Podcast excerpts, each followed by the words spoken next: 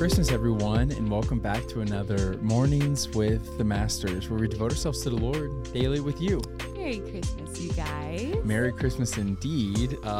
This is not the way we typically intro it, so I'm trying to find my rhythm. We are rounding out with day 7 of our Come Let Us Adore Him devotional in the Bible app. There's a link to that in the description if you guys want to follow along. And I'm sure you're noticing we're in a new setting. We are in our new home. Yay! And we are still unpacking. There's boxes everywhere. There's no decor up, but we do have our Christmas tree. So yes, we had the Christmas tree up, so we're going to do our annual photo, so that's very exciting. And this is also day 12 of our 12 Days of Christmas giveaway, which is a big one. It's a big one. I believe there's 5 winners, and we'll announce that at the end, but let's do the Devo first. Let's do it. The scripture is Hebrews chapter 1, verses 1-4, and they say this. Long ago, God spoke many times and in many ways to our ancestors through the prophets. And now, in these final days, he has spoken to us through his Son. God promised everything to the Son as an inheritance, and through the Son, he created the universe. The Son radiates God's own glory and expresses the very character of God, and he sustains everything by the mighty power of his command. When he had cleansed us from our sins, he sat down in the place of honor at the right hand of the majestic God in heaven. This shows that the Son is far greater than the angels, just as the name God gave him is greater than their names. The devotional says this. In his infinite wisdom, God knew that the only thing that could rescue us from ourselves and repair the horrendous damage that sin had done to the world was not a thing at all. It was a person. His Son, the Lord Jesus. God's response to our rebellion was to give us himself. He is the great redeeming, transforming gift. He is the rescue. He is the forgiveness. He is the restoration. He is life, hope, peace, and security. There is no salvation apart from him. There is no deliverance from the presence and power of sin apart from him.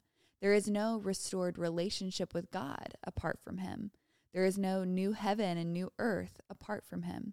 There is no end to sickness and suffering apart from him. There is no defeat of death apart from him.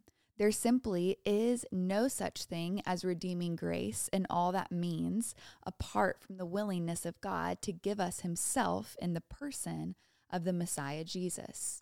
Jesus is the grace of God, given to sinners who cannot free themselves from the death grip of sin. The Lord of Lords, one of incalculable glory, humbles himself and takes on human flesh and blood. The Creator, in a way that boggles the mind, becomes the created. The one who made a perfect world now exposes himself to a world stained with imperfections. The judge of all things places himself under judgment. The one who deserves worship becomes the lamb of sacrifice. The one who deserves everyone's love subjects himself to being despised and rejected. The one who owns all things lives with no place to call home and no place to rest his weary head. In sovereignty and with power, God would respond to the sorry condition of his world. With holy authority, he would deal with the image bearers who had turned their backs on him. Yet he would deal with the ravages of sin, not with the tools of judgment, but with a single tool of grace, Jesus. Without his life, death, and resurrection, grace would be a sentiment devoid of any helpfulness. Without the gift of Jesus, grace would be a promise with no power. Without the presence, life, and work of that baby in the manger, there is no light at the end of the tunnel for sinners. There is no happy ending for rebels. There is no home waiting for the lost. There is only darkness, defeat, judgment, and death. This season, in the midst of all the celebrations and gift-giving, be careful to remember that at the center of what we celebrate is one game-changing, life-altering, hope-giving reality. Grace is a person, and his name is Jesus. Yeah, this is really powerful, and I feel like this entire series and this specific devotional can be summed up with that sentence that says, Jesus is the grace of God. And I've known that, but I've never really heard it that way. Like, I know about Jesus, right? You do too. And I know about the grace of God. You do too. But I've never really thought about how Jesus is the manifested grace of God. Right. And when we think about this season of gift giving, and we think about awaiting the birth of our sweet Savior, you know, I'm just so humbly reminded of what was accomplished on His behalf for me, right? And you know, I think it's important for us to remember, and I think this author put it really well. He said this. There is no happy ending for the rebels.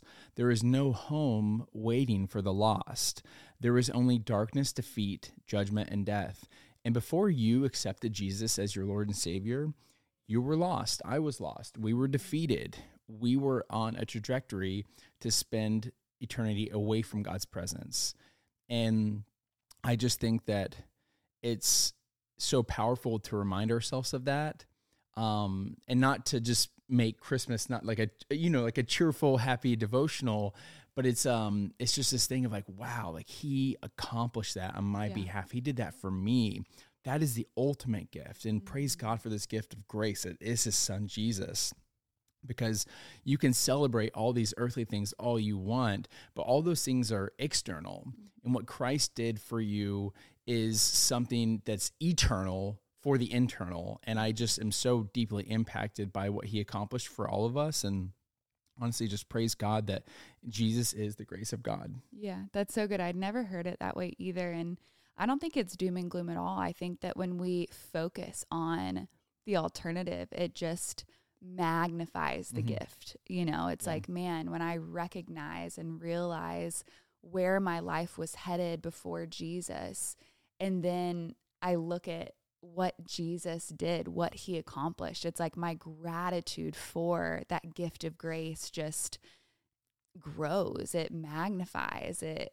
Yeah. It just leaves me in a state of awe and wonder in a new way. And so I hope that's how you all feel today. I hope you recognize that the gift of Jesus, the gift of God's grace manifested in the person of Jesus, is the greatest gift we'll ever know, we'll ever experience, and we will get to continually experience for the rest of eternity.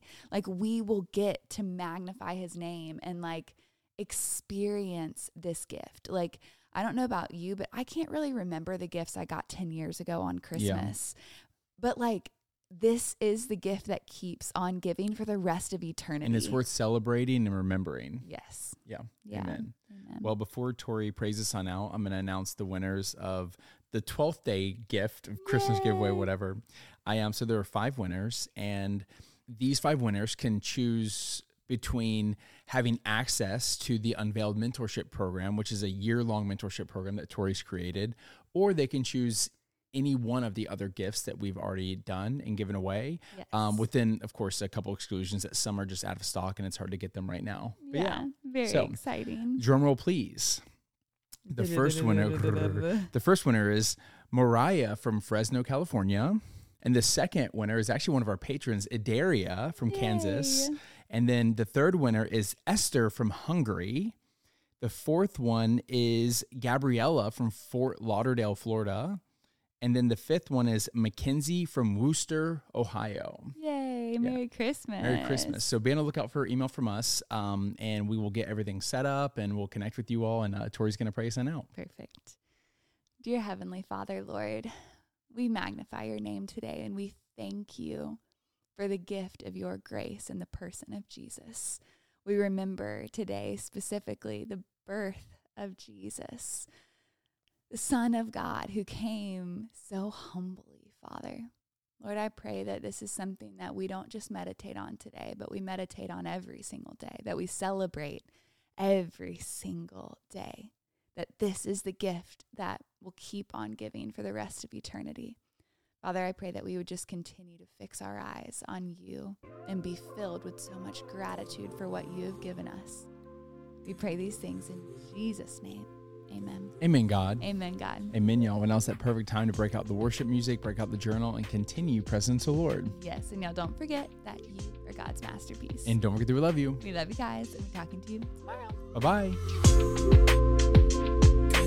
Bye-bye.